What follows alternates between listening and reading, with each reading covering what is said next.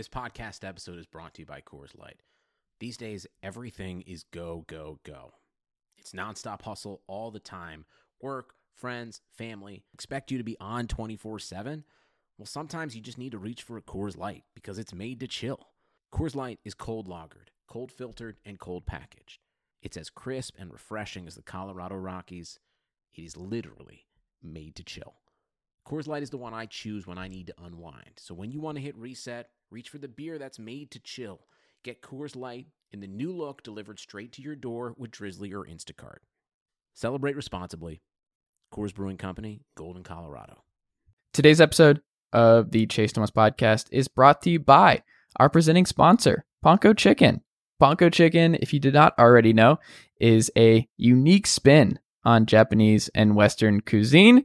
Uh, there are stores, if you're not familiar, um, all around the Atlanta area. Uh, there's one in Marietta now. There's one in Buckhead. There's one in Chamblee. There's one in uh, Midtown. They're popping up everywhere because Ponko is awesome and uh, they're like family. So um, go check out Ponko if you have not already. It is the home of the award winning Japanese American chicken tender. Just to brag on them a little bit more, they were Verizon's Super Bowl Live top selling vendor, three Peat Taste of Atlanta award winner, um, Midtown Alliance Best Taste winner. Just they won all the awards because Ponko is great and Ponko is delicious. So if you are in the Atlanta area and are looking to try something new and good and delicious, go check out Ponko Chicken today and tell them that I sent you over. Uh, also, if you have not already, go check out chasethomaspodcast.com. It's where all of my episodes to all of my podcasts are, all of my writing that I do, uh, more information on me and who I am, um, and why you should be listening to this podcast and reading my work and all of that great stuff. Go do that. Go to Chase Thomas Podcast today. If you're an Apple Podcast listener, go ahead and leave me five stars and a rating and a review. That's great. I need it. Um, it helps the show continue to grow and all of that good stuff. Um, you can listen on SoundCloud, Spotify, like I said, Apple, Google Play, everywhere where you can get your podcast. The Chase Thomas podcast will be there. So go do that today. Um, all right. I think that's everything. We can get into today's episode. Uncle Darren, let's go. Chase Thomas pod, the Chase Thomas podcast. um, my nephew needs me to record. See, I hate. I already hate it. I hate it. All right, welcome back to a Tuesday afternoon edition of the Chase Thomas podcast. Old friend Sean Leahy of NBC Sports is here. Sean, good afternoon. How are you? Chase, thanks for having me. How are you doing? It's been a little been a little bit, man. Um, I am glad that we're able to do this because it's the midway point for the NHL season, and as we were talking about before we started recording, uh, nothing is happening in the NHL right now.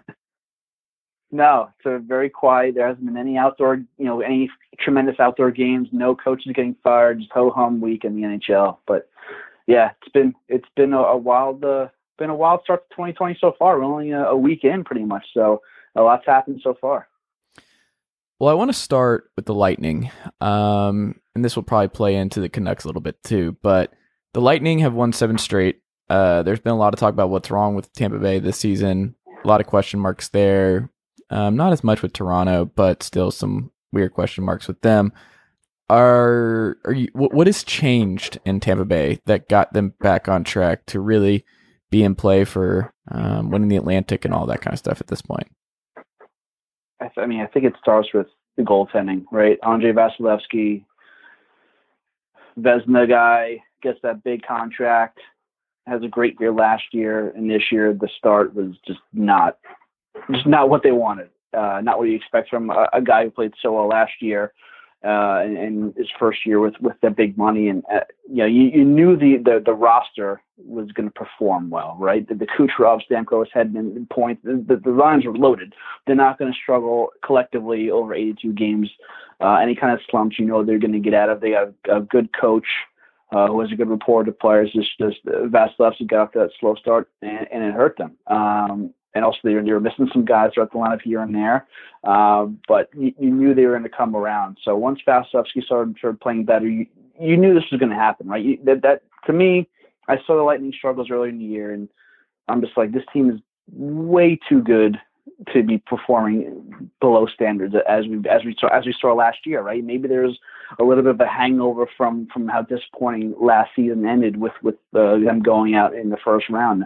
Um, but I think Brisebois made some some wise pickups. I think the the Shattenkirk move was tremendous. You you knew once healthy, Shattenkirk was going to bounce back to be his old self, and he certainly has done that. And it helps when you're playing with, with Victor Hedman part of the time, and it, and it helps when you're you're in that lineup where, unlike with the Rangers, he doesn't need to be the number one guy. He could settle into his spot and, and perform well, and that's what he's been doing. So, um, I'm glad to see the Lightning playing well because they're, as we as we know, they're they're a very fun team to watch, and I think the fact that they're waking up now, uh, winning you know what eight of their last ten uh, is a pretty pretty bad sign for the rest of uh, the Eastern Conference, especially the Atlantic Division, where they got a couple games in hand on the Leafs and the Bruins, and, and they're only a few points out. So um, it's I'm expecting a strong second half from the rest of that roster, and hopefully, uh, you know, for them, uh, disappointment from round one last year, and, and make a run in the East this year.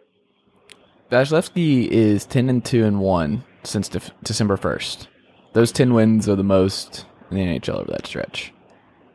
We really can't understate just how important his turnaround has been for them. Um, is there anything particular that you've noticed that's changed with him that he was struggling with early on this season um, that he's adjusted? Like, is there anything obvious that we're missing that, like, why it's suddenly clicking for him? I think it's a thing when, when a team, it, it goes for, for skaters as well, is when a team is struggling as the Lightning did at the beginning of the year, you, you almost feel like players sometimes try and do too much, right? Whether they're skaters or even goaltenders, like Vasilevskiy, maybe you're you're trying to win every game one nothing, two to one, where you don't have to. Uh, you can, you can allow your, your your team to, to score some goals, and it's okay if you let up a goal or two or three because you know in that Lightning team they can get you three four every single night. So maybe he's doing a, a little bit too much and I wonder how much the burden of, of, that contract was weighing on him too, right? I mean, he's got this, this big money deal, and you're, you're expecting you're expecting another Vezina Trophy worthy season out of him, and, and, and maybe it just took him time to uh, you know get over that and, and come to terms with that, and also the, the team as a whole, right? I, I really think that this, and you heard, you heard all the talk before the season how the Lightning, you know, maybe they kind of coasted down in the second half um, and, and, maybe that came into this season. Yeah, as motivated as they were to put last season behind them, that was a pretty stunning way they went out in, in the in the playoffs last year. Uh, but you know, with the amount of the amount of veterans in that in that roster, you knew that that, that wasn't going to linger too much. And with a guy like Vasilevskiy who's been coming to his own for the last couple of years, it, to me, it was just a matter he, a matter of time before he was going to bounce back and, and get back to being a, a Vezina worthy goalie, as we've seen, like you said, since over the, over the last month or so. And you definitely had Alex Killorn uh, scoring 16 goals this year, right? of course, he's a good Harvard boy. He's he's smart. He's like he's like the Ryan Fitzpatrick of, of the NHL, right? Every time he plays, you got to bring up he went to Harvard. Um, but he, he's a guy who just you know he, as with that whole roster, they, they come they you drop him in anywhere, and then they'll score. He'll score you 10, 15, goals, which is what he's done throughout his season, his career since he's been in Tampa. You know, he's probably going to get over 20 for the first time in his career this year. And you, you put him in that, you put any guys in that roster, you put on any line, you can mix them up, put them in the blender, and, and you're going to get production out of them because they're that talented, they're that well coached, and they're that dangerous every time they have the puck. So, you know, Jon Cooper's been at this for a long time in Tampa and for as many you know, for as bad as last season ended, if you just look at his the, his years there, you talk to the players. There, like I said before, there's really good rapport with, with him and the players. You can just, he just comes off as a, like a player's coach, a guy who really gets along with his players. There's a good vibe there, um, and a lot of these guys, as we know, he coached down in the AHL before he, he took the big job in the NHL. So there's there's a, rela- a re- relationship there that goes beyond the NHL years, which I think has, has really helped uh, the growth of this Lightning team over the last five six years. So just to be clear, Alex Killorn went to Harvard. That's what I understand. Yeah, I don't know if he went without with uh, Ryan Fitzpatrick um, of the Dolphins. Mm. Maybe Fitzpatrick's a little bit older, uh, but yeah, he, he definitely went there. it's just like it's like whenever uh, who went to Harvard too, right? Wasn't there a local boy in Boston for the Bruins? I think one of the I think one of the Drurys went to uh, I think all of the Drurys went to, to Harvard. I believe yeah. that's that's kind of what they do up there in Boston. I Boston. should uh, mention this more. Yeah, absolutely. People you got to bring it up every time. it's just like you can't mention uh, Bobby Ryan whenever he plays the the Flyers without mentioning he's from Cherry Hill, New Jersey, or uh, Matt Nieto is from Long Beach. That's the, those guys are, are pretty much identified by where they were, were from every single time they're on TV. Um, the Canucks out west, they've also won seven straight. Um, who do you think's been more impressive of late? Is it been the Canucks and their stride, or the Lightning? Um, I think the Canucks only just for the reason that who expected this, right? You, you expected the Lightning, no matter their struggles, to bounce back. The Canucks, you expected some growing pains. Uh, you, you knew they were going to be better, right? Year two of Elias Pettersson, uh, Brock Boeser's older, Bo Horvat. They're bringing, you know, Quinn Hughes, obviously. Uh, they're bringing JT Miller, which has been a, a great pickup. Um, the question for them was was the goaltending. Was, was Thatcher Demko ready? Is Jacob Markstrom the guy to kind of handle the number one reins while you ease Demko in for that that long term, that long picture uh, number one job? And, and so far, um, you know, so far it's worked. They they've been great. They're they're a team where if you flip them through center ice, you, you kind of want to pause in them, not only for the fact that they might be wearing those really awesome flying skate jerseys from the 90s, but for the fact that they're an exciting team. You know, they're going to score goals. Um, they have some great young players. Pettersson is a, a guy who, if he's like I said, if he's on TV, Elias Pettersson, if he's out there for a shift, you gotta you gotta stop and watch because because you never know what's going to happen with him. Um, he's really exciting to, to to watch there, and their young players, their young players are, are really producing. Um, you know, there's they got some veterans there, obviously, that they brought in with Jim Benning kind of bringing that mix with a veteran and youth movement. Uh, but the young guys are have been really kind of been leading the way, um, and that's why that's why they're there. They're right. They're in a wild card spot, and in a in a Pacific Division that that's pretty tight. I mean, they're only a couple points behind behind Vegas with some games in hand. So um, it's it's been impressive to see uh, Travis Green. Travis Green. I know there was some talk after last season whether they should make a change, especially with the Jim Benning's situ- you know future being so unknown. But I, I, I think it was the right move to give uh, Green a, a little bit of a longer leash um, you know, some of these guys he's coached in, in Utica and the AHL, and, and it's kind of showing. He's he's highly revered before he was hired at the NHL level, and it's kind of showing with what he's done with the young players there in Vancouver. It's paying off, and uh, they're they're a real they're a real fun team to watch. Do they have any chance of making serious noise in the playoffs if they got in? Um, yeah, why not? Right? It's it's you get to the playoffs you never know what's going to happen. If, if Demko emerges as a guy, or if Markstrom holds on to the number one job, they get hot at the end of the season for sure. Because I mean, look, you throw out young players, Pettersson, Boeser, Horvat, you know, Quinn Hughes on the back end. You know, those are young guys who haven't experienced the playoffs, and sometimes it's, it's maybe it's you know for those young guys, it's better not to know the uh, the tenseness that comes with with playing in a, in a best of seven series. Sometimes you just got to go out there and, and play and use your instincts and as those guys do on a, on a regular night. So, they, uh, could they win around? Eh, you look at the teams they may be facing if they if they get a wild card or if maybe they stay in the Pacific. I'm not sure, but um, you know, eh, they can certainly put a put a scare into them for sure. All right, we got to talk about the Preds. Had a disappointing year. What happened with them? Yeah, they uh, they fired their coach, who I don't think oh, is going to be very unemployed long. And they also hired a new coach because they were just like, no, we, we got this. We, we figured this out pretty quickly. Um, what did you make of the Preds' decision to fire uh, Big Pete over the weekend? Yeah, this was a big uh, topic at the Winter Classic last week in Dallas. Just especially after the game where they blew that lead, where excuse me, just you know how long would Poile go? Would he you know, ride it the rest of the regular season and see what happens? Uh, or would he do something that he's never done before and fire a coach mid-season? I mean, this is, this is he's only on his third coach as per his GM. So oh, I've got know, changing some, coaches. Yeah, yeah, yeah. So I've got something on this. So from the Hockey News, uh, just for people who don't know, Dave Poile, like he doesn't like he sticks to a guy. Like if you ever want to work for a GM, this is the GM you want to work for because he's like the Cincinnati Bengals of the NHL, where it's like you get employed by him, you're coaching for a long time. You might get a decade. Um, he's been in Nashville since 98, 99 when they were first introduced into the league. Um, he's had two head coaches over that span. Um, across 37 NHL seasons, though, he's had five coaches. So his bench boss average is 7.4 years per team. You're getting seven Yeah, years and- on average. and look, they've had success there. At least you know with it, with the Nashville, you look at the success Trotz had there for a long time with with you know the, the lack of resources they had, and then you look at Laviolette coming in and getting them to a Stanley Cup final, uh, and ha- having them be a contender out out in the West. And uh, to me, I, this this is a prime opportunity for John Hynes. Um, he he's got um, should be a contender. You look at the money that David Poile spent over the summer to bolster the roster, bring in a guy like, like Duchene, and he's he's coming to a team that you look at their underlying numbers, their possession stats are really strong, their expected goals is is pretty good. The thing that's been killing them um, has been goaltending. Uh, Saros and Pekka Rinne have been poor, and their special teams have been middling. And those are two areas where if that can be fixed with a new system, a new voice, you know, some new combinations, um, obviously better output from the goaltending, and that that's to be huge. That could that they could be, you know, everyone everyone's kind of saying this. They could be like the Blues. You know, they they could turn things around and, and make a run because this is a team that before the season was expected to be a contender.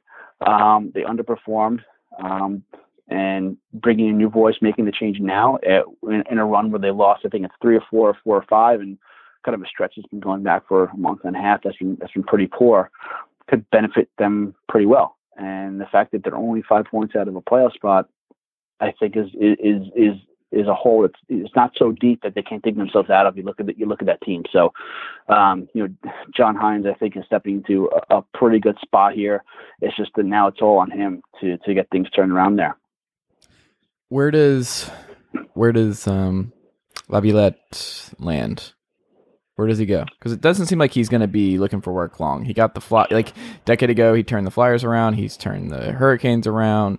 Um, he turned the Predators around. Where does he go? Who is his next project? Is it the Red Wings? How about Seattle? Oh, Right, you get some time. You got a couple of years there. You know, he, he's coached for a long time. I'm, I'm I'm not sure exactly when his contract goes to, but he's still getting paid right till the end of his deal. Um, and Seattle, I'm sure, would like a, someone with experience behind the bench for that team. And you look at what Vegas did bring in Gallant. He had some experience. Obviously, Laviolette's got a, a bigger res- resume that, um, than Gallant. He's got a Stanley Cup on on on there. He's been to the couple the final couple times and has been around the league and improved teams. You look at the Islanders, you look at the Hurricanes, you look at the Flyers, you look at the Predators. You know, everywhere he's gone, you know, those first couple years there, he's really boosted things up on, and, and fixed things. So uh, it wouldn't be shocking to me if he's high on the list of candidates for Ron Francis whenever they make a decision, potentially sometime this year. interesting. They need to figure out a name first. Yeah, I mean that's we know that's coming. Uh, I think it's coming sometime in the next couple months, and then uh, What are you pulling for? What do you want? What do you want it to be? Kraken. Mm. T- totems would be cool. I'm I'm I'm not really. Uh, I I don't. The name doesn't matter to me. I I, I want to see the color scheme. I, I hope they have uh some unique, interesting It colors. better be you look at their website. green. That's all I care. Well, you look at the, you look at their website colors, and that, that's a, a pretty cool combination they have there. So hopefully they have something creative other than you know rather than another team with a black jersey, yeah, none of that. No red, white, and blue. pretty boring. No more red, white, and blue. I think we're Yeah, we that. don't need that. Um, speaking of the Columbus Blue Jackets, time to step up. It's only been 20 years now of you just the most forgettable uniforms of all time. I need you to do something else. We need to get rid of all of this. Scrap I mean, more important, more importantly, they just they need to bring back Boomer. I mean, Stinger's Mm. cool, but Boomer the mascot, he's uh you know hit short-lived tenure. Uh, I think he deserves a comeback, or at least you know one of those uh you know you know how the the Blackhawks have that that one last skate for ex players. Uh, they could probably maybe Columbus could do something like that, a, a one night only honoring of, of Boomer for all he did for the organization. There you go. Um, yeah, I I don't know. I, I think it's going to be interesting to see, but I hadn't even considered Seattle. Um, do you think they? I mean, do you think Detroit moves on from their coach? Do you think Maurice is in jeopardy in Winnipeg? Do you think, like, with him being available, that I mean, what if they just did a flip and uh, he went to New Jersey? Like that would be interesting too. um, I, I think I mean I think Ray Shero is going to wait. You know, they're not making the playoffs, right? So let Nasreddine, you know, run out the rest of the season and make a decision in the summertime. And, and same with Detroit. I mean, Bledsoe, you know, Steve Yzerman, you know, they, they got him the extension and they, they seem to like what he's done with some of the young players who've kind of developed there. But obviously, there's so many more issues, you know, on that roster. So I don't know if you're Laviolette, do you want to go to Detroit? Do you want to go to a, a New Jersey? Um, you almost better. I think that the right now the the better opportunity. I know Jack Hughes is in New Jersey. Um, I think almost a better opportunity right now would probably be um, Seattle, just because you know they're going to have the resources and, and they're going to want to kind of copy the the Vegas route and, and and be successful early on.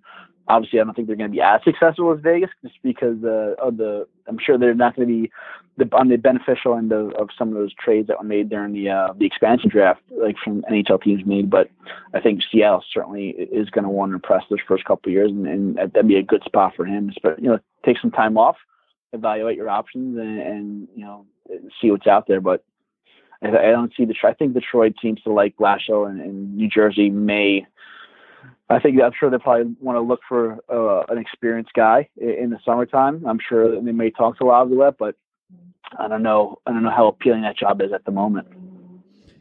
Are the Golden Knights contenders? Are you back in on Vegas?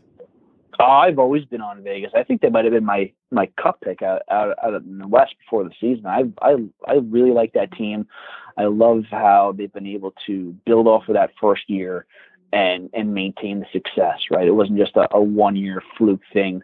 You know, they they they they this obviously wasn't the plan, um, but they, they took advantage of of the success in year one, built off of it, and, and strengthened the, the roster. You know, with Pacioretty, Mark Stone, um, Paul Stastny, and they're just a, a, great team. Um, good goaltending and a, a great market. Uh, you haven't been out there for the Stanley Cup final. That market loves hockey. The building is great. It's a great place to watch a game, uh, and they love that team. And and one of the underrated pick, underrated pickups at the moment right now has been Chandler Stephenson, who they got from the Caps a, a little while ago, about a month ago or so he, he's come right in and, and, and contributed. So they, they're, they're picking guys up and, and they're putting them in their, their lineup and they're scoring. And it, it just goes to show you just how, how good of a coach Gerard Gallant is, you know, how, the, how well the players respond and, and the fact that they took that year one mentality of, you know, being the, the cast offs from their teams and they helped form the, form the bond that has now lasted through through two full seasons and into a third, and the fact that they're not just uh, a good team, right? They're they're a, they're a cup contending team in year three of existence, and that's pretty remarkable.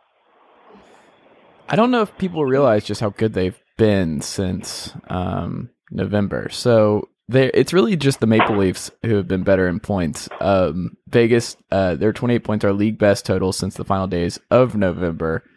Um, it's now January. Like it just feels like they're flying under the radar in terms of how people are looking at the league and who's contenders and who aren't. Um, I think it's it's pretty pretty interesting that uh, they're right there, and the Blues have stumbled as of late. Um, I don't know. I feel like we are we have a better handle on the on the eastern side of things and the western side of things. I think there's a lot more uncertainty on the west. Do you do you agree with that? Yeah, I, I mean outside of the outside of the the, uh, the central, you figure yeah. St. Louis, Colorado, Dallas, those are those are playoff teams. Even Winnipeg as well. The Pacific, it's it's Vegas, and everyone's obviously a little curious about Arizona, Edmonton. Are they are they going to stay in the second half? You know, can Calgary make a push? Can Winnipeg make uh, Winnipeg in such? I mean, but can uh, uh, can San Jose rebound um, like we hope we hope they expect they would uh, this whole season, but obviously the goaltending has been still killing them, and is just uh, a, a, a dogfight. I mean, San Jose have been basically the best NHL team of the last twenty years. They've basically yeah, they've been, been, the most consistent, consistent, best team that never won anything. Like it's them missing the playoffs and finally falling apart is kind of sad because they've just been the model of stability for years and years and years. Basically all the 21st yeah. century. Yeah, I mean Doug Wilson's been in charge there for how long? You know, for for a really long time and, and built. I think since Clerks and, came out. that's a pretty long time. Yeah, um, but they've been consistent, and, and guys go there and they stay. I mean, Joe Thornton stayed. Patrick Marleau stayed until cap reasons forced him out of there. You know, Brent Burns has been there since he came over from Minnesota. I mean, guys go there, they love it up there. It's a great place to live, and obviously the team you're content you're, you're on that team and you're contending for the cup every single year. So um, the the fact that you know the goaltending to me this year it's been obviously the goaltending which it was last year, but also the the play the defense in front of the goaltending hasn't been great. You know, Karlsson has not looked like Erik Karlsson from three years ago. Brent Burns is, is a little bit trending downward. Obviously, he's getting older, but he's he's not what he was. Um, so it, it's tough out there. Um, and the fact that they dug themselves such a hole, you know, eight points out of a, of a wild card spot now, um, in about, about 10 or so out of the uh, playoff spot in the Pacific Division. That, that's a long road to hoe. Especially look at the teams ahead of them. Nashville, you figure Nashville is going to improve. Uh, Minnesota's been, been playing well for the last month or so. Calgary, you know, they've been a little better under um, under Geoff Ward. You, you figure they're, they're going to be better too, uh, building off of last season. Winnipeg, everyone's expecting them to to bounce back. The of teams that we expect to be better than they are, you know, who are underperforming right now. And obviously, like we talked about before, Vancouver as well. You know, can they can they keep it up? Can they can they hold on to a playoff spot, whether it's wild card or, or in the division for the for the second half? So there's a lot of teams they got to climb up. And the thing is, you know, the, the Sharks can go on a hot streak and, and win ten in a row, but what matters is the points that are being dropped by the teams ahead of you, and that's why you don't want to dig such a deep hole as we head into January and then close to, to uh, you know February and, and, and the playoff push in, in March. So the, the, Sharks need a lot a lot of luck on their side right now, and, and, I'm curious to see just if they do fall short, just what kind of changes happen in the summertime because this I guess you know this is a team before the season that that sh- should no doubt be in the playoffs every single year. Last thing, and then we'll go. Um, we have to talk about the Connor McDavid goal. Is that the best goal you've ever seen? it's not the best goal I've ever seen, um, but I definitely have probably watched the GIF of it on you know more than 30 times in the last when did that happen like 16 hours ago or, or whatever it is it, it, it's the fact that he kind of moseys into the the offensive zone and Morgan Rielly is like you could just you could just see Morgan Rielly's like, oh crap, what's going to happen here? And the the way he he goes from backhand to forehand was great. Obviously, the speed he did that, but then the speed that he does it, he goes from backhand to forehand on on the shot is ridiculous, and it, it's just so Connor McDavid. Um, and and then he has the little little finger wag to the crowd after the goal. It's amazing, and it kind of it, it, almost makes you frustrated, you know, for the fact that you know he, as great as he is, as great as Leon Draisaitl is, just you wish they had a better cast around him in, in Edmonton, uh, it, so they could be you know a Stanley Cup playoff team every year, a Cup contending team every year, so we get to see him in the playoffs every spring, because uh, um, he's just it's. it's it's amazing, and I'm I'm so curious to see over the next three four years if if the Oilers remain where they are and as a borderline playoff team, a team out of playoffs, just will will we see the day where that quiet trade request comes in from from McDavid's camp, and and and I wonder where he ends up going. Yeah, I um I don't think we're close to that, especially now that they're probably going to make the playoffs. But the, at the very least, Connor McDavid's going to be in the playoffs, which is good news for Gary Bettman. Like that's just priority one: get your best player in the playoffs. That's always good for the NHL.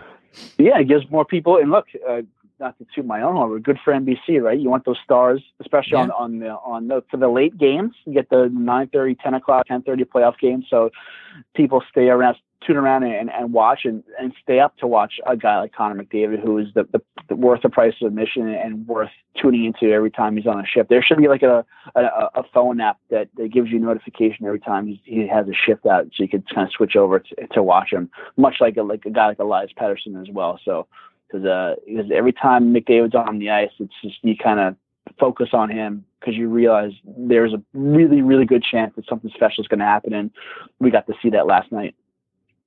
Yeah, um, I'm excited for it. So, still at the halfway point, a lot of time um, left before the playoffs start and everything, but um, it's exciting times and probably more trades, more firings, more crazy stuff. Um, more Ovechkin just taking his fine and skipping the uh, skipping the All Star game, all kinds of uh, very NHL stuff will be going on. So Um, is there anything we need to check out from you this week, Sean?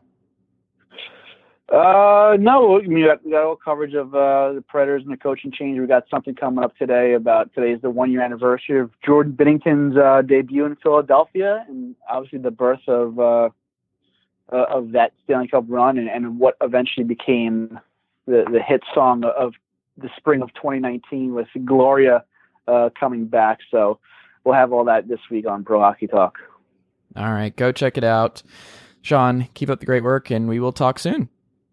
Thanks, Chase. Thanks for having me.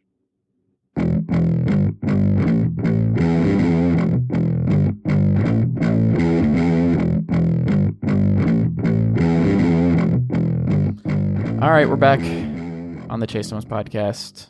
I talked to my dad last night. The audio's gone. He went for 45 minutes strong, and uh, just it's gone. It's lost to the internet forever. These things happen. They do, but I appreciate uh, you making the time again today to get on, just so we could still get it in there. I know you were um, you were antsy about getting on it when we were re-recording, so I was like, well, let's just go ahead and knock it out today. All right. Well, let's get started. Um, Atlanta United, we we just there's a lot to cover here. So with Atlanta United, um, they are getting ready to start training camp this uh, this weekend. Uh, we're still a couple months out from the season getting underway, but you're very locked in, along with mom and my brother, on what's going on with Atlanta United. Uh, what do you think is their biggest off-season need going into 2020? No, I just think that they lost some really high-powered guys. I think losing Nagbe was a major uh, loss, and so I think that's going to be hard to fill. He was very durable, um, smart, uh, no maintenance, you know. So he did all the things right that you're looking for. So I think that's a that's a big one. Um, and I like uh, kind of goes under the radar a little bit, but uh, uh, um, what's his name? Uh, the retirement of Parkhurst is Mm. a leader on the field. I mean, he was just he's those guys that you really need and everybody wants, and they're just hard to come by. So, um, you know, that's that's that's going to be a hard that's going to be a void. So I think just things along those lines where you where you lose thing uh, people who really uh, are unique to the organization, unique to the team, um, that are just uh, calm heads out there. Uh, so I think those are those are probably the two biggest uh, issues that kind of happened in the off season and uh, will be different this year because I don't know who's going to step into that role or those roles.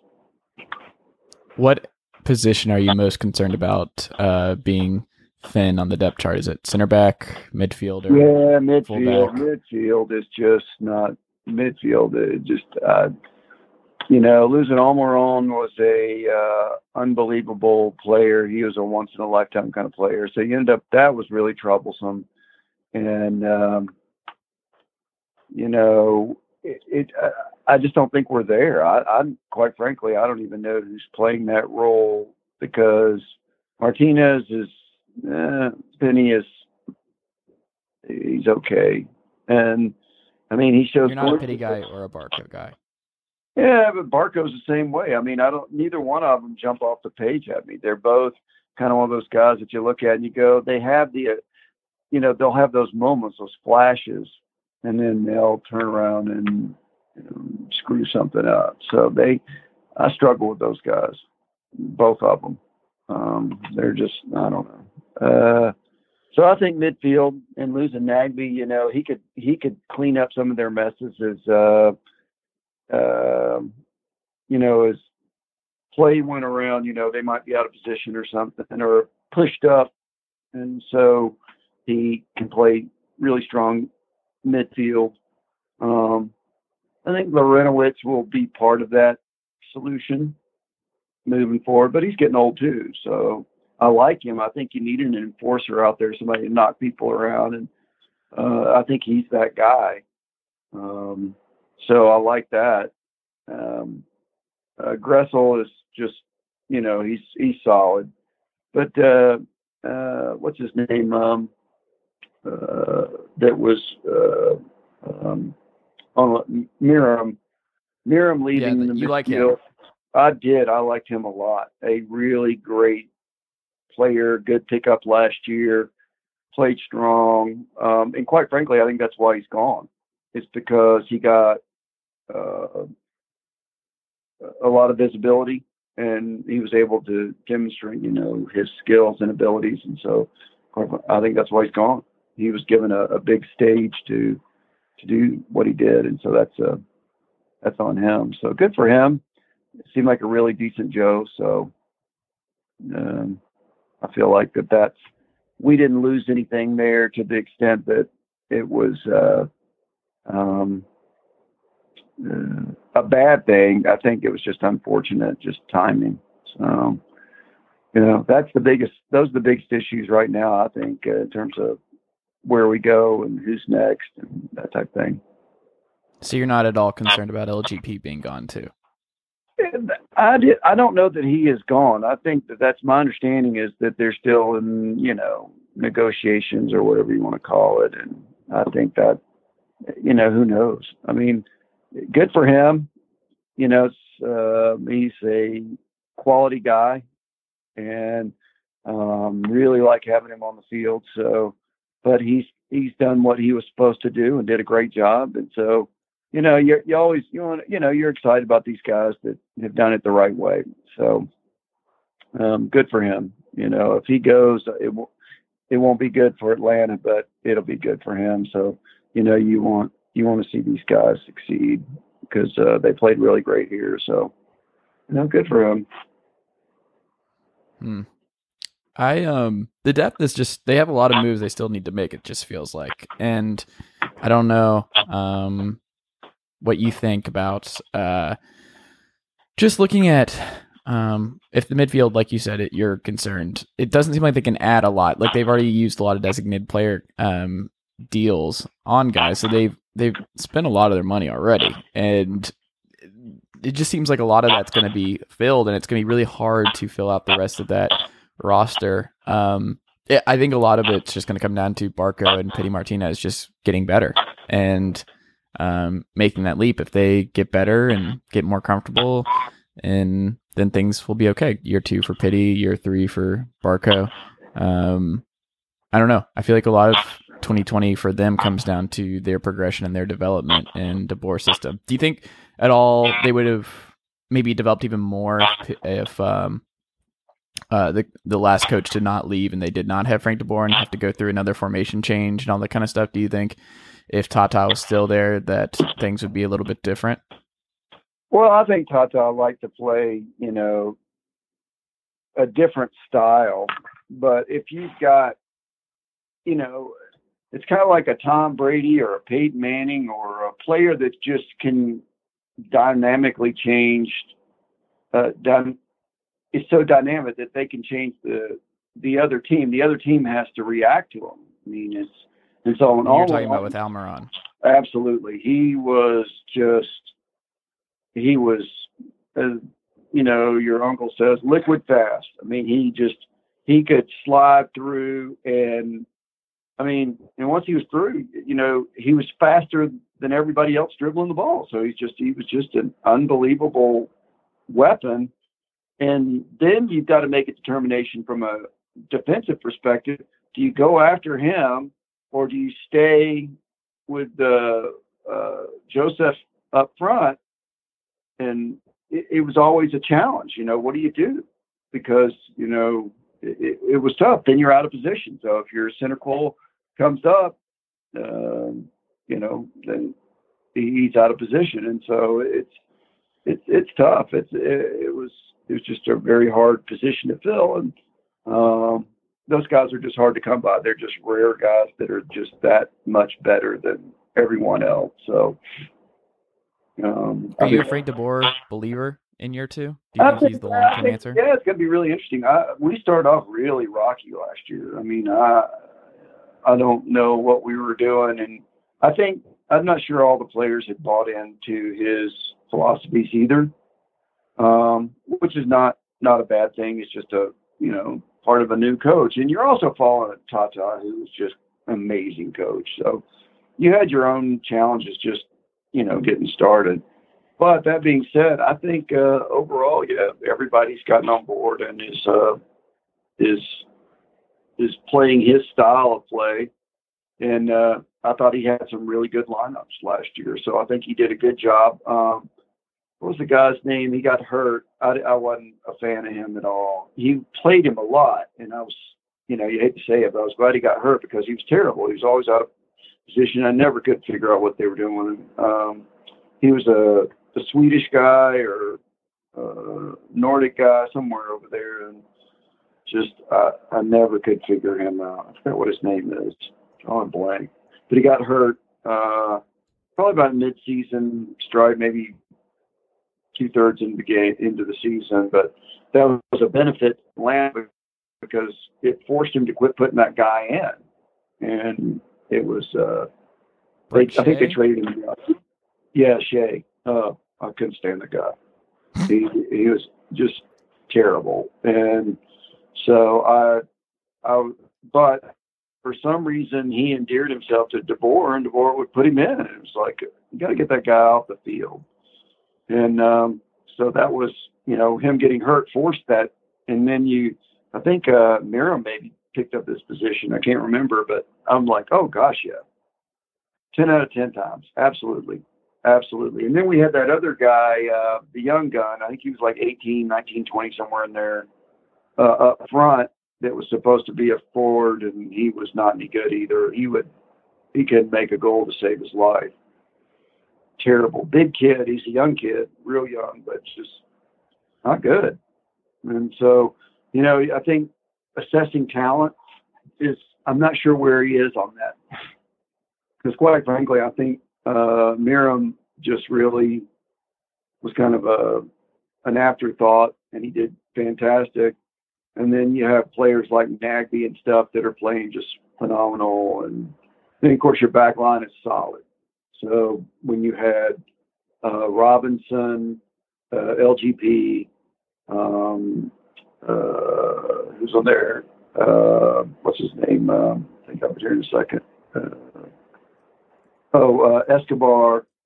Um, and then you would have maybe you might have Larentowicz playing in front, or Larentowicz on the back line as well. But I mean, there's, you know, they all did great. They were that's that's solid. And uh, so I like those guys all a lot. I, I think I think moving, you know, the midfield, trying to align, get those guys in place is going to be a big deal. Uh, which I always think that's the case that you've got to have your midfield. Midfield determines, you know, the play, um, how much offense you can have, and how much defense. So um, we'll see.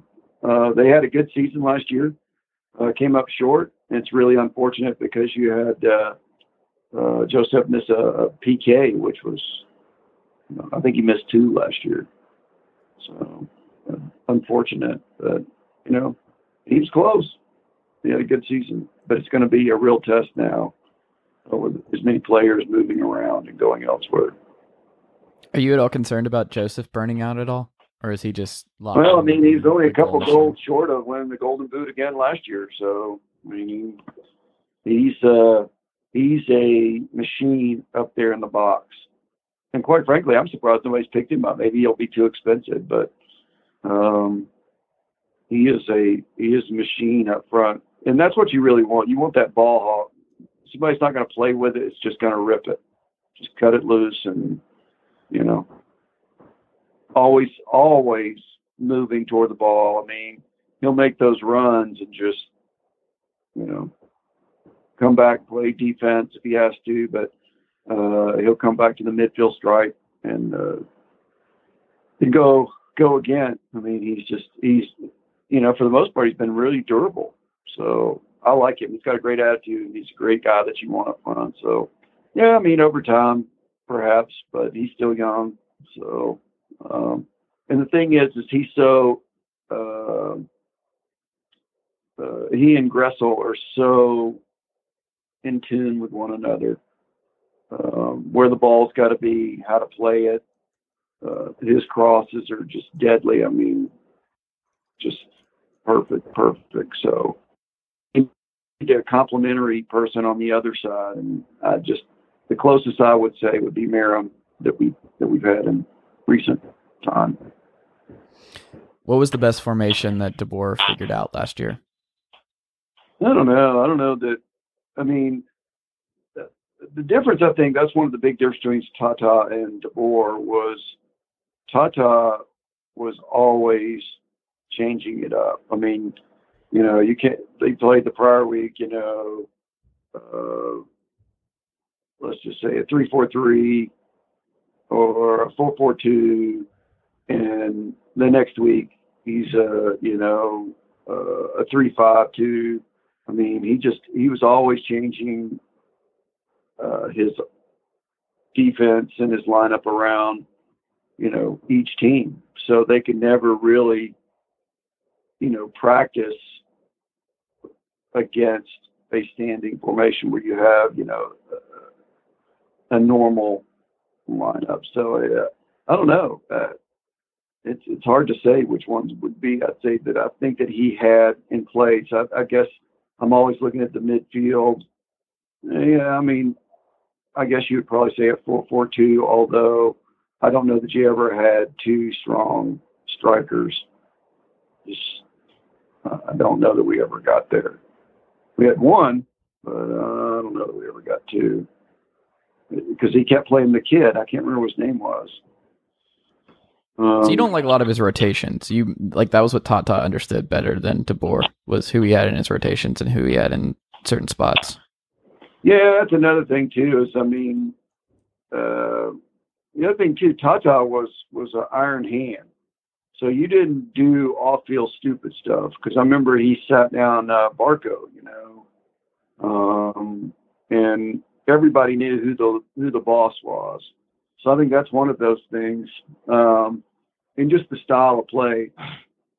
I'd like to have, you know, somebody up front. Um, I like Hyndman. Uh, I think he's a that was a good pickup. He's coming along. I mean, I I, I would play him more. I mean, he's uh, he's he's pretty good. I mean, I think that he's got good speed. Um, he's kind of elusive, you know. That and so uh, I think that uh, um, he's a guy that I would probably be looking at to maybe fill some voids um, that you know, or you know, give some rotation to. Certainly, much more than than you did last year. Yeah. Um, would you trade Villalba? Villalba? Villalba? Villalba? Villalba. Yeah, I, I like Villalba. was a good rotation player. You know, mom loves him because of his hair, but right. I mean, he's a he's a good rotation player. I mean, um, uh, yeah, I, I think I would hang on to him just because I don't think he costs a lot, but I do think that he brings, you know, an energy. I mean, he's he's he's again another ball hawk. Uh, so, I mean, I, I kind of like that. That's that's that's what you need. And uh, so, I mean, I, I, think I would hang on to him. I like him. Um, on the back end, I mean, Robinson getting hurt hurt us at the end of the season. Um, and he's he's just he's a, a great young talent. I mean, just solid back there. He's big. He rarely makes mistakes. You know, he's a good learner, fast learner. Um, I mean, he's got he's only going to get better. So, you know, that's that's another piece of all of this. Is you know, do you have some guys that are going to be around for a while? Because I think Larentowicz is is you know getting long in the tooth. Um, can he make it, you know, the whole season? It's just such a long season. So, but I like him. I, I definitely think he's the enforcer. I think he's the guy that you know has got to be the knock him down and you know if they're going to play dirty or pull or grab jerseys or whatever. He's the you know opposite or the, the mirror of that on the Atlanta team. Yeah. And I think he's comfortable doing it too.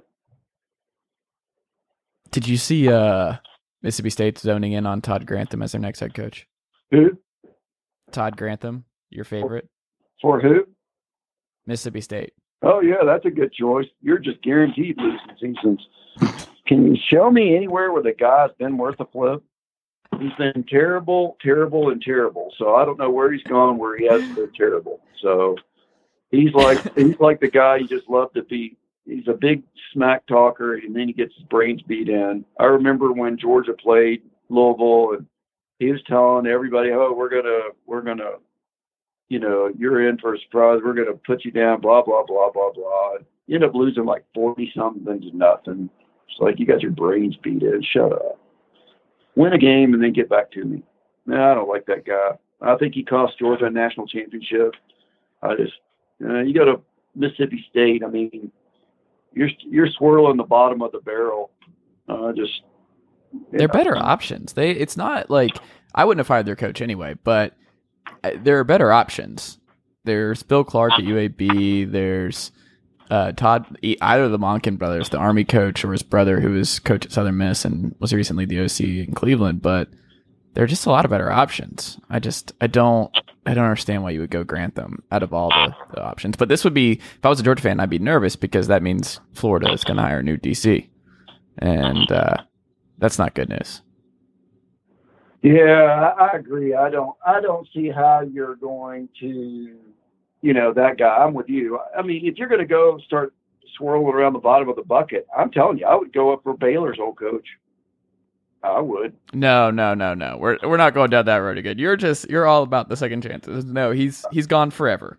Uh, I would go after him. The guy's got a No. keen mind, and I don't know how much of it's his versus his son, but I mean, if you're going to go and try to score some points and be able to get recruits, um, I, I, I mean, if you're going to be picking up the bottom barrel, hey, look, if you're going to go down, you might as well go down winning.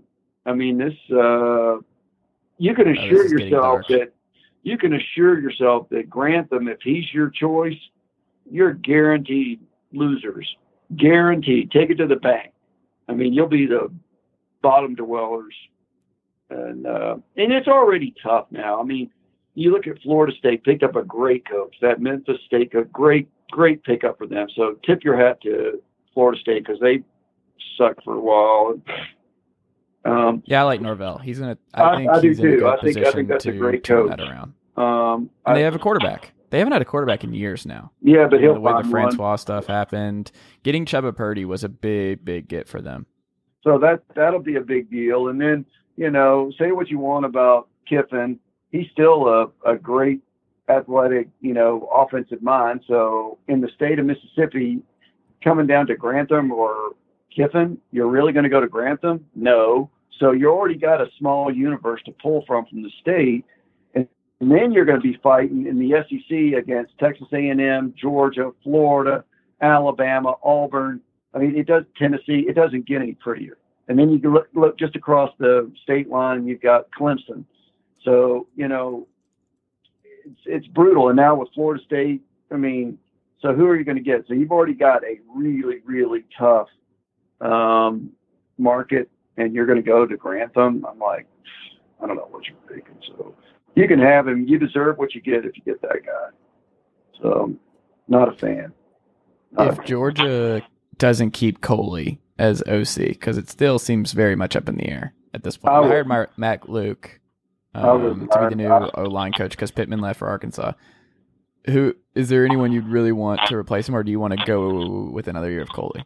No, not another year with that guy. He's too vanilla.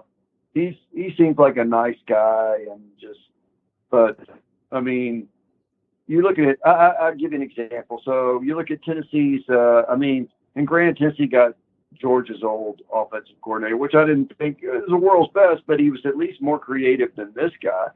Um, I mean, this guy we got is is Grade Y football. I mean, when it, this is uh, he's got to open up the offense. I mean, we're not creative at all. Go with an empty set in the back. make them do something different. He, you know, hold the ball down and run. I mean, Fromm can run, but you leave him back there throwing to these, you know, no hand receivers, and it's like, what are you doing? And you know, there's nothing creative. So he's got uh, he's got to do some other things. He's got to get uh, his act together. So um, if you if you got a text from me that Bobby Petrino was the next OC at Georgia, what would you say? No chance. But what if it happened? Would you not want it? Just as OC? No, not no. He stinks. I, I don't think I, I didn't see anything. he lucked out at, at Louisville with the uh, quarterback uh, Bridgewater. Lamar Jackson. Uh, Lamar Jackson. What did I say? Bridgewater. And Teddy Bridgewater. He actually had them both. Yeah, that's what I thought. So he's got an eye for talent, you know, because um, arguably both will go into the pros. Uh, I mean, be starting for teams next season, but um, uh, I don't know. I just it, it's a hard call. I mean, you know, if you did, I don't know. He knows a lot. He's creative, so I mean, you know, he can. You just got to worry about the off-field issues. I mean, and that's sad. It's one thing if you're an 18-year-old, and it's something totally different if you're, you know, 56-year-old or whatever how old he is, misbehaving off-field and setting a bad example for the kids. So um, that's I'm not not a not a big fan of his. But I'm certain there's an offensive coordinator there somewhere that you can look at. And I don't know if you saw today that uh, what's his name from uh, Baylor is going to accept the Carolina Panthers job, which I think is really interesting. Yeah, he want. I think he wanted to get back to the NFL. Um, and he got the basically he's making roughly the same amount Baylor was paying him. Baylor was sneakily paying him top ten college football money. Like he was actually getting paid a, an insane amount of money to coach at Baylor. Um, but he's back in the NFL, and I don't know. He got a six year contract, so obviously they're in it for the long haul. Um, I thought McDaniels is going to get that job, but now the Browns is the only open position. So uh, the Browns, I don't know anybody would go there. I mean that until there's a lot of talent, but I just wouldn't work for Jimmy Haslam. I, I don't have any is that interest. The owner? In yeah, yeah. They, they they they showed something. There was a stat here of all the coaches they've had in like the last 12 years or something. 15. It's it's stupid number of coaches that have come and gone. But I don't think until they get their head together, they just I don't know. I don't know that they're. I, I don't know. I think they you're got, out. But I mean, the biggest thing for them is Baker and Odell and the Nick Chubb and the amount of talent they still have. Myles Garrett, Denzel Ward, they have a bunch of talent. If they could yeah. just figure out the ownership and their stability there, they would it would be a very tantalizing job because I'm still very high on Baker and that group and I just I don't know. It's really just do you want to work for the Haslams and a weird front office structure? And most coaches, good ones, are like, no, I'll pass. Yeah, yeah, that's just yeah. I, I don't know. It's going to be interesting to see, but I just I don't know. It'll be. I say I don't have at this point. I, I don't know that that would be a job that I'd be seeking. I don't care if it's in the NFL or not, because you're not going to be long lived. I mean, you're taking over something, and you might or might not have the players or the pieces in place, and then a year into it, and they're like, "You're out." It's like, well, yeah, okay. So if you're just there to make a couple bucks, okay, go in there with the, that mindset. Um, but I don't know that uh, that's what I would be doing. So, you know, that's not my thing. I get it for some people, but that's just not my thing.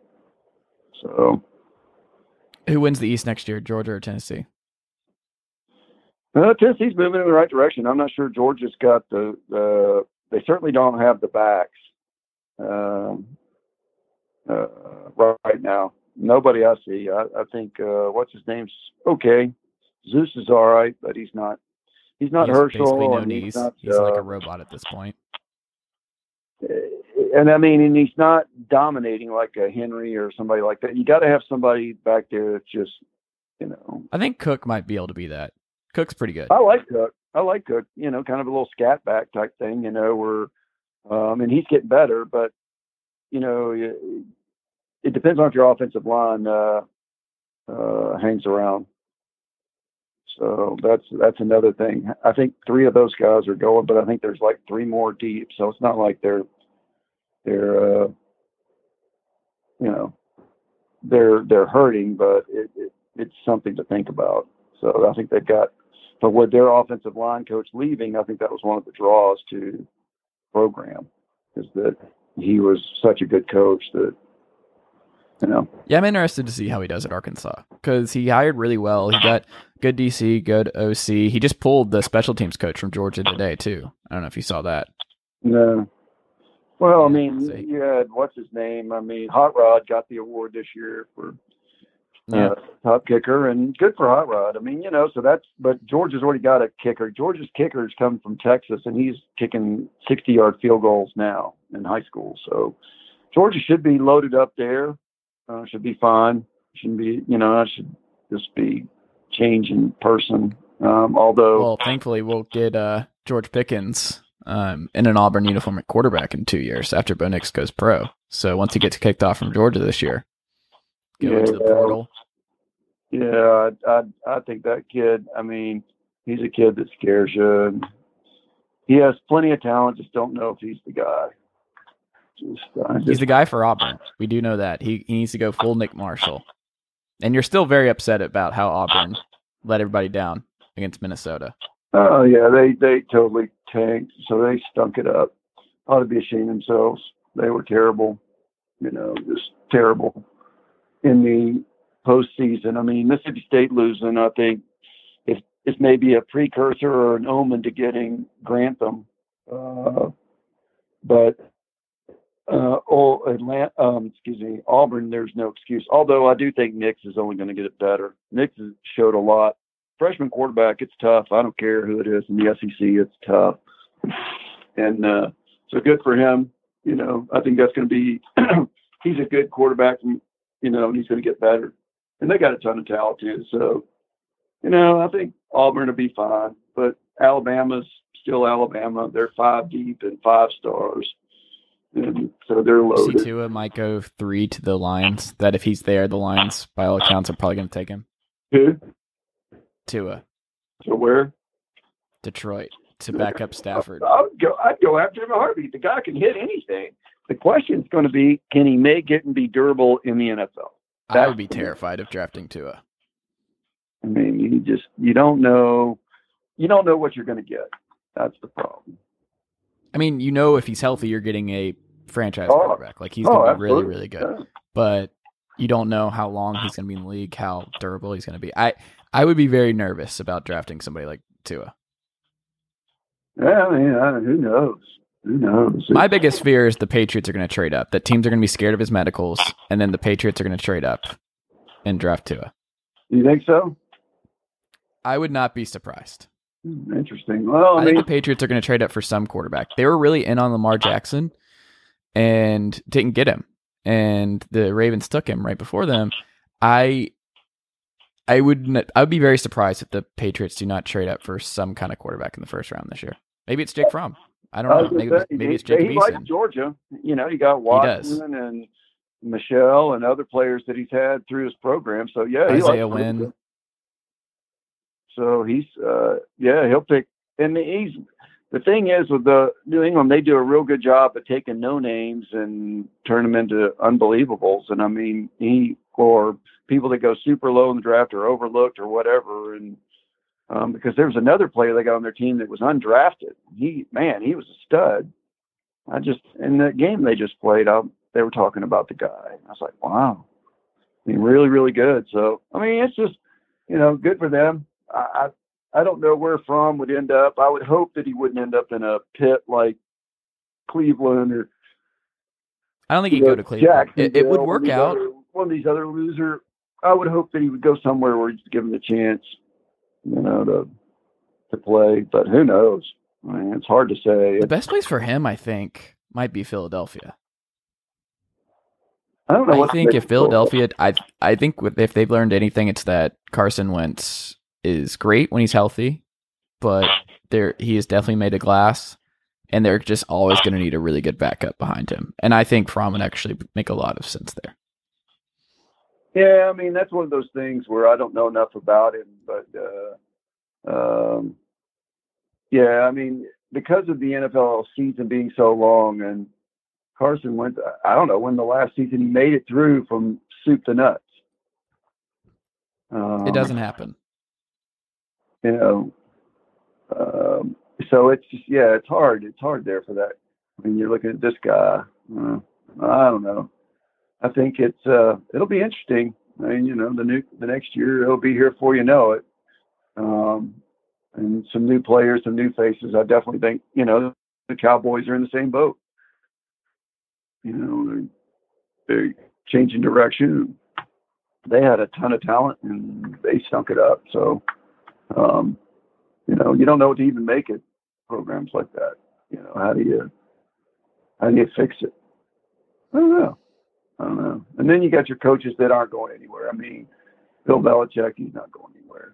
He's, he's going to be where he is, and you know, that's what he's going to do. That's who he is. You know, so I, I think I think he'll do fine. I mean, you know, just, you got to look at those coaches where they kind of set in. Uh, the guy at uh, his name, uh, Mike. What's his name at Pittsburgh? You know, they're talking about Mike Tomlin. Mike Tomlin. Yeah, they're talking about potentially. You know, is he going to be able to keep his job? I'm like, are you kidding me? I mean, that guy literally, as soon as somebody let him go, he'd be gone. I mean, Right. Mike Tomlin's great. he's a great coach. It's like, shut up. I mean, you're getting through these seasons, and I mean, he's doing a lot with average, and sometimes he's had to deal with the crazy, you know, people. So, um, you know, I, I don't know. It'll be interesting to see how it all plays out. But I, my hope would be that you know some of these guys are going to kind of get it all. You know, the good guys will be the good guys, and the bad guys will be the bad guys. But uh, it'll be interesting to see what happens. Atlanta, I was kind of surprised didn't make any changes, but I think it's because they had such a strong second half of the season. You know, to your own, kind of, kind of did it to yourself. You know, it's one of those type things. Um, you, you were not a good team and not a good coach or a good team and then you kind of get it all together and it all works out. So um, I don't know. I mean, Atlanta, Atlanta seven and nine, and we're yipping and patting each other on the back, and you're kind of going, "That's still a losing season." What what are we? What are we talking about here? Well, they finished strong. They clearly rallied around Quinn. I would still change coordinators. I think Dirk Koetter's killing Matt Ryan. Like Matt Ryan got sacked the most in his career this year. In that final game that they won against the Bucks, he got sa- sacked, I believe, five times. It's just too many dropbacks and just uh, the offensive line's not good enough for him to handle this kind of beating in his mid thirties. Yeah, I'd be very concerned about that. But um, Julio's still awesome. yeah, There's still a lot of talent. Ridley's gonna be great. Hooper's really good. It's an easy turnaround. Like this is still a team that was in the Super Bowl a couple years ago, and um, I don't know. The only thing I would do, I'm okay with Quinn staying and Dimitroff staying if you change out the coordinator. I just I'm not a Dirk Koetter guy, and I think he kind of went unscathed this year for just chucking it up and putting Matt Ryan in serious long term injury risk. Yeah, I mean that's that's thing with with Matt Ryan. I mean he is getting long in the tooth, so it's uh it's not a uh it's it's It's just not an offense that's gonna help him long term. It's just gonna shorten his career. Like this is just he got hit a lot this year, and he missed a game, and it was it. Matt Ryan was hurt, and he got dinged up because of this offense. And I would just I would get away from it if if all possible. yeah. I mean, but you're also seeing too how uh what's his name out in, in San Francisco is really uh Oh, Shanahan's awesome. Yeah, yeah. I mean he just yeah. So you saw a real loss there. So it is what it is. You know, uh, it is what it is. But I think the, pros, it's uh, like you said, you can't, you just can't go year in year out. Just get your brains beat in. You just can't. Just can't. right, Dad. Anything else you'd like to get out there before we go? Nope, it looks good. I think we got everything. The only other thing was on the uh, soccer. We did forget that there's a couple expansion teams coming around, the Nashville Mhm. SC and Miami CF. So it's going to be interesting to see uh, if we can develop some rivalries against uh, those two teams. So that's it. There we go. All right, Dad. I appreciate it as always. Hopefully, this one stays on, or we'll just keep recording every day until it works. Yep, there you go. All right, Dad. Thank you. Yes, sir. Take care. Bye bye. All right, that'll do it for today's episode of the Chase Thomas podcast. Thank you uh, to the wonderful guests for coming on today's show. Thank you uh, to my wonderful listeners for listening to today's episode. Uh, I greatly appreciate it. Um, if you like today's episode, leave a five star rating and a review on Apple. It would be great. Um, it helps the show continue to grow, and I would very much appreciate it. Uh, you can also support the show on Patreon by going to patreon.com slash chase Thomas Writer. Um, for as little as $5 a month, it helps the show keep the lights on. So that would be a great help to me as well. Uh, you can also follow me on Twitter at chase underscore Thomas. You could go to chasethomaspodcast.com, which has all of my stuff, all my episodes ever, um, links to everything that you need, um, and all of my writing that uh, I'm doing fairly often these days um, on the NFL, on NBA, on college football, on pro wrestling. I write about everything. I write a lot. Um, so go read me on that front. So if you're not tired of listening to me, you can also read me. Um, so that's awesome. But uh, I think that's enough self promotion from me for one episode. Uh, I hope you continue listening. That would be great. And uh, I will talk to you all again very soon. Thanks, guys.